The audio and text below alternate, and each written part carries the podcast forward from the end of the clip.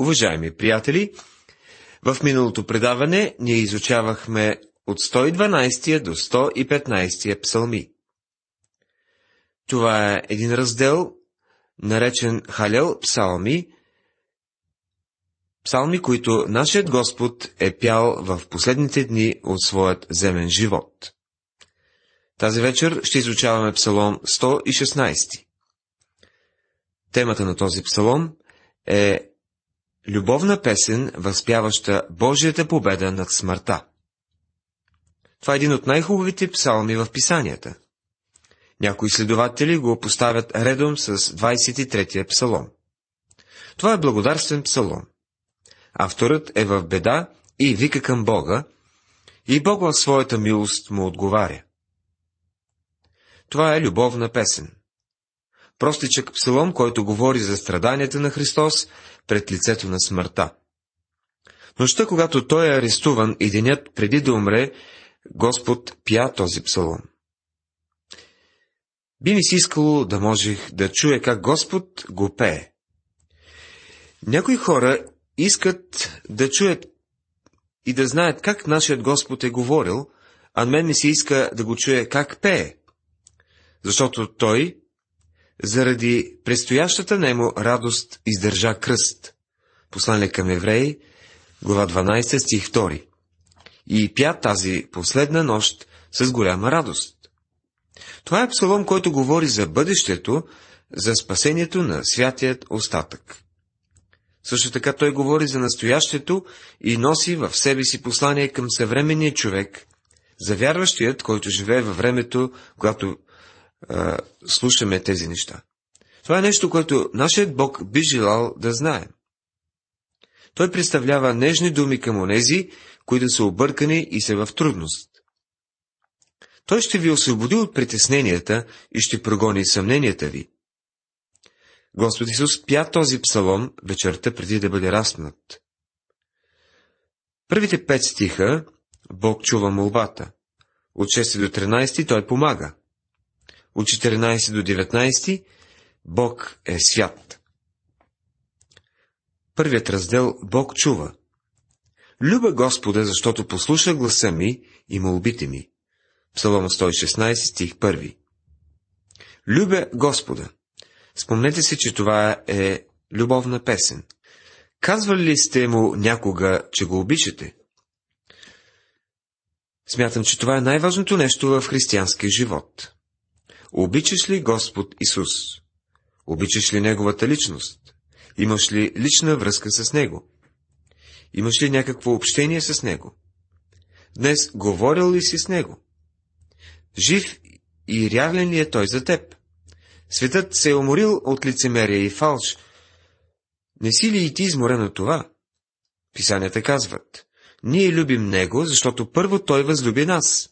Първо послание на Йоанна, глава 4, стих 19. И когато любите без да сте го видели, в когото вярвате без сега да го виждате, радвате се с неизказане преславна радост. Първо послание на Петър, първа глава, 8 стих.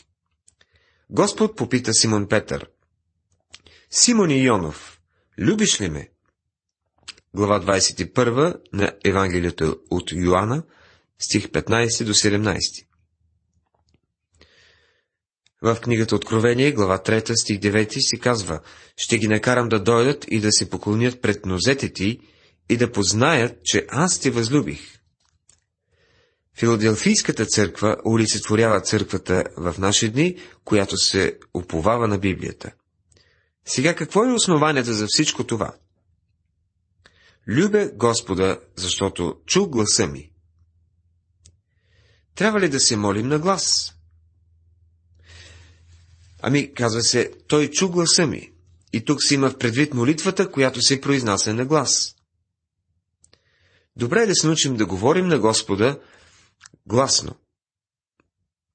Можем да говорим на Господа, докато караме колата си. А, вие знаете, че в наши дни съвсем е необходимо да се молиш, докато караш по нашите ужасни пътища. Връзките на смъртта ми обвиха и мъките на преизподнята ме намериха. Скръп и беда срещнах. Псалом 116, стих 3. Това е отчаяното положение, в което се намираше нашият Господ на кръста. Той знаеше през какво ще премине и пя за него нощта преди да умре. Всъщност, смъртната присъда беше за нас, но той е прие като своя. Той не трябваше да умира. Той положи живота си за нас. Никой не му взе живота на сила. Той доброволно го даде. Тогава призовах името Господно и го помолих. О, Господи, избави душата ми! Псалом 116, стих 4. Той извика към отца, избави душата ми, и молитвата му бе чута. Благ е Господ и праведен, да, милостив е нашият Бог. Псалом 116, стих 5. Бог е милостив, но Той е също и праведен. Той не може да прощава греховете ни ей така, случайно. Трябва да има основание да го направи. Той е моралният управител на тази вселена. Бог трябва да бъде праведен, трябва да бъде свят, справедлив, но той иска в същото време и да е милостив. Единственият начин беше да се понесе наказанието за греховете на хората. Сега той казва, елате, вече мога да ви приема. В следващите стихове виждаме как Бог помага. Господ пази простодушните. В беда бях и Той ме избави. Върни се, душе моя, в успокоението си, защото Господ постъпи щедро към тебе. Стихове 6 и 7 След труден, изпълнен с напрежение и трудности ден, се нуждаем да се уединим на някое тихо място, където да изповядваме своите грехове, да четем от Божието Слово и да разговаряме с Бога. Това е мястото, където се намира светилището на нашата душа. Колко много се нуждаем всички от това. Върни се, душо моя, в успокоението си. Това ще ни помогне да излезем навън и да спечелим този свят за Бога. Ще взема чашата на спасението и ще призова името Господно. Стих 13 Очевидно това беше пасхалната чаша, която се е предавала от човек на човек по онова време. Докато я предаваха, израелтяните пееха. Ще взема чашата на спасението. Те знаеха, че пасхалната чаша сочи към онзи, който имаше да дойде. Нашият Господ също пя тази песен в горницата. Дали това беше чашата, за която той каза, и като прие чаша, благодари и рече, вземете това и разделете го помежду си, защото ви казвам, няма вече да пие от плода на лозата, докато не дойде Божието царство. След това вън в Гециманската градина той се моли, ако може тази чаша да го подмине. Неговата свята същност се противеше на възможността да бъде направена грешна. И все пак, заради предстоящата немо радост, издържа кръст.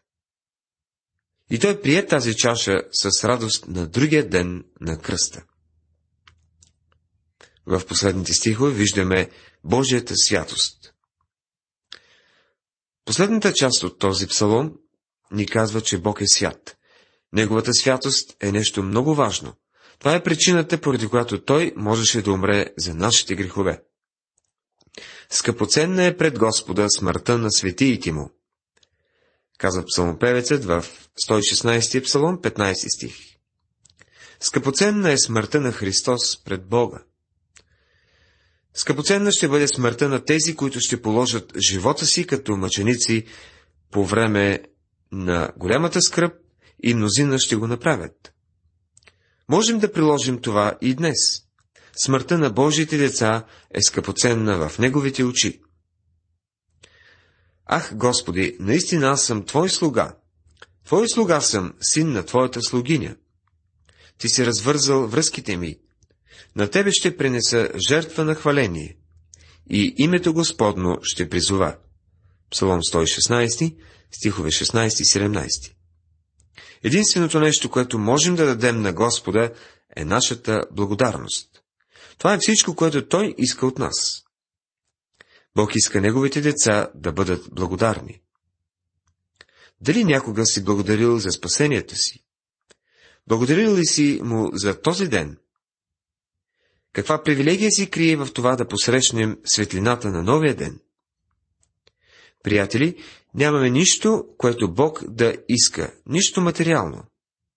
Псалмистът пее, на тебе ще принеса жертва на хваление. Можем да му благодарим.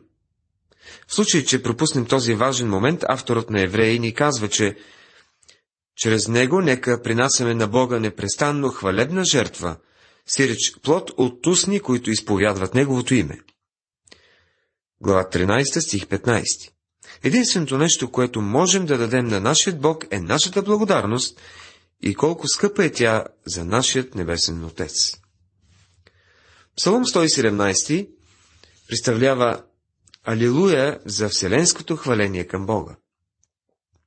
Това е поредният Халел псалом и е най-късият от всички. Напомням ви, че това е раздел, който се е пел по време на трите най-големи национални празника на Израел – Пасха, Педесятница и Шатроразпъване. По време на Пасхата чашата преминаваше седем пъти и докато се подаваше от ръка на ръка, се пееха тези химни. Някои изследователи казват, че Псалом 113 и 114 са се пеели преди ядене, Псалом 116 и 117 са се пеели след ядене. Но няма значение как ги подреждате, важното е, че са се пеели. Псалом 118 е бил последният псалом, който се е пял. В Евангелието на Матея, 26 глава, стих 30 ни си казва, като изпяха химн, излязоха на Елеонския хълм. Псалом 117 е не само най-краткият псалом, а и най-късата глава в Библията. Поради това има опасност някакси да я пропуснем покрай всичко друго. Хвалете Господа всички народи, славословете го всички племена. Защото милостта му към нас е голяма и верността Господня трае до века. Алилуя! Псалом 117, стихове 1 и 2. Хвалете Господа е Алилуя. Това са забележителни стихове, които не трябва да подминаваме така прибързано. Хвалете Господа всички народи. Очевидно, това е едно пророчество. То гледа към бъдещето, когато всички народи и хора от различни раси и племена и езици на всеки континент ще се съберат заедно, за да хвалят Господа и да му се покланят. Има ли нещо такова днес в света? Виждате ли някакви белези за това около теб? Да виждаш случайно света да се обръща към Бога? Имало е време на съживление в древността. Имало е време през добрата стара викторианска ера и светлият 19 век, когато се е смятало, че милениума ще дойде скоро.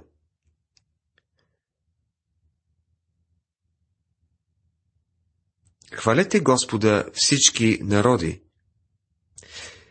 Ето един въпрос. Къде са народите, които трябва да хвалят Йова днес? Къде са тези, които трябва да му се покланят и да се смирят пред нозете му? Отговорът е лесен. Няма такива народи, които да отговарят на това описание. Посланието на пророците беше, че един ден народите ще дойдат и ще хвалят и ще се покланят на Господа. В Захария 2 глава 11 стих се казва В оня ден много народи ще се прилипят при Господа и ще бъдат мои люде. След това в 14 глава 16 стих четем И всеки, който остане от всичките народи, които се дохождали против Ерусалим, ще възлиза от година на година да се клане на царя, Господа на силите, и да празнува празника на колибите. Очевидно, хвалението на всички народи е свързано с обращението на Израел към Бога. Следващият въпрос е, кога всичко това ще се изпълни? Мисля, че отговорът се съдържа в този малък псалом пред нас. Кога народите ще хвалят Господа? Казва се в стих 2. Защото милостта му към нас е голяма. Кои са тия нас в този стих? Това е Израел. Наближава денят, когато Бог ще покаже милост към Израел. Това е ден в бъдещето, когато Господ ще дойде за втори път и ще установи своето царство. Той ще покаже милост и към всички народи на земята. По това време Михей пише, говорейки за Бога, ще покажеш вярност към Якова и милост към Аврама, както си се клел на бащите ни от древните дни. След това в Исаия четем. Оставихте за малко време, но с голяма милост ще те прибера. В изобилието на гнева си скрих лицето си от теб за един миг, но с вечна благост ще се смиля за тебе, казва Господ, изкупителят ти. Така че, приятели, както виждате, този псалом говори за бъдещето, когато всички народи ще се поклонят и ще хвалят Господа.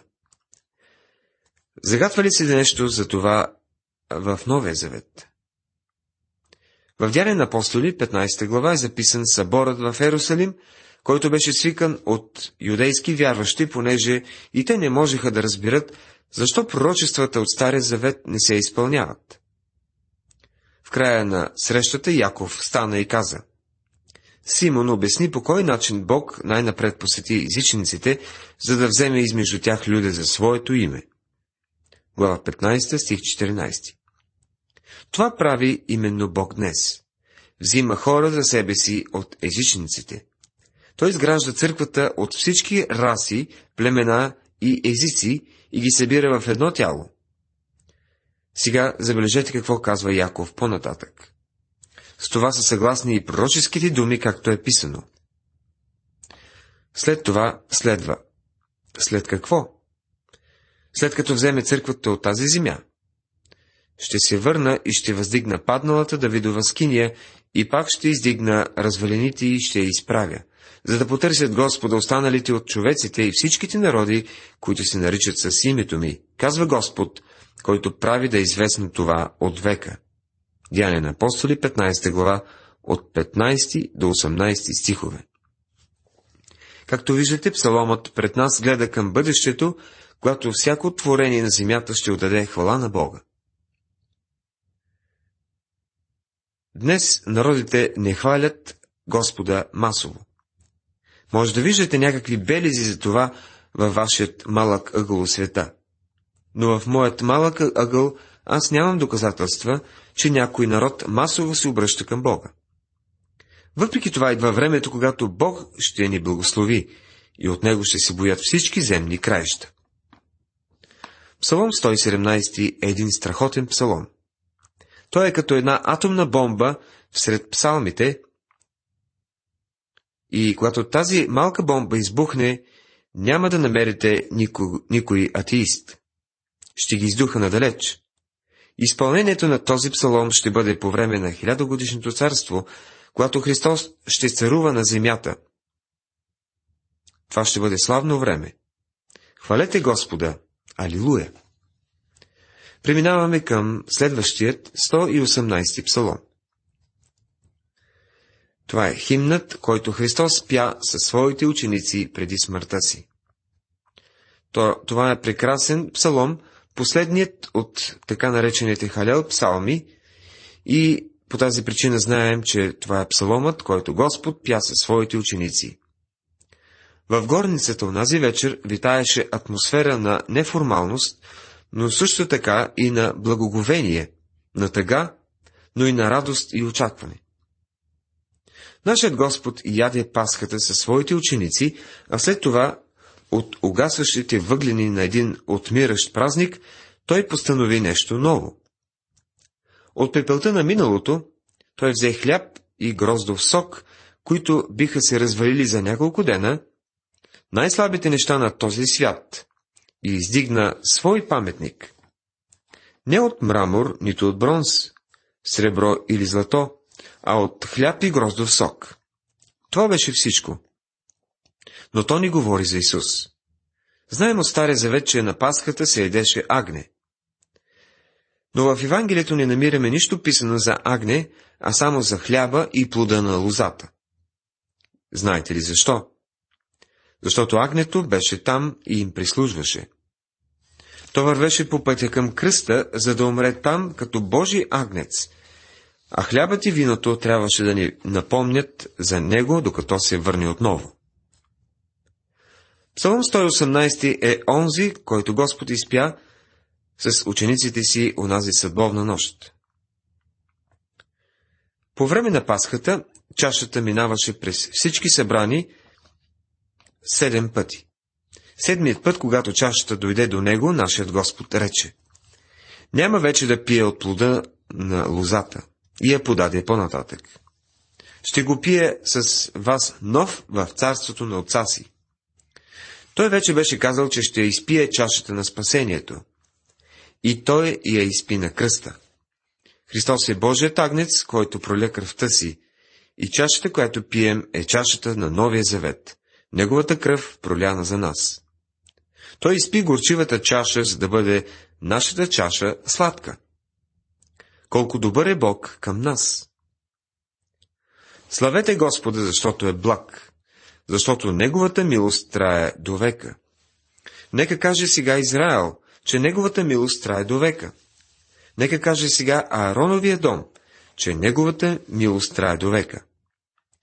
Псалом 118 от 1 до 3 стихове. И нека сега благовест Николов каже, че Неговата милост трае до века. Нека вие да кажете, че Неговата милост трае до века. Нека всички кажем, славете Господа, защото е благ. Нека кажат сега уния, които се боят от Господа, че Неговата милост трае до века. В притеснението си призовах Господа. Господ ме послуша и ми постави на широко място. Господ е от към мене. Няма да се обоя. Що може да ми стори човек? Стихове 4 до 6 Това е песента, която изпя нашият Господ.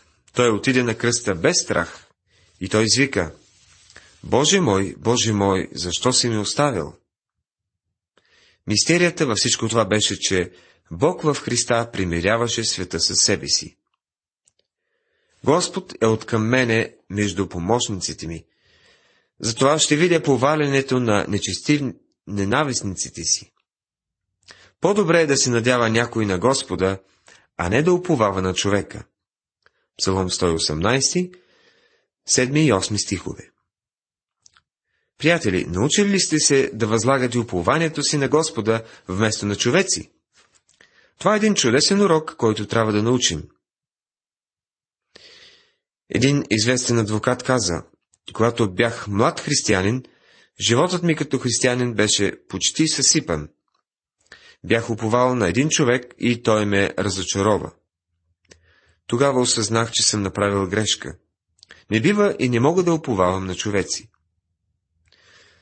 И псалмопевецът ни казва, че е по-добре да уповаваме на Господа, отколкото на човека. Вечерта, когато Господ пееше този хим, той гледаше единадесет мъже събрани около себе си.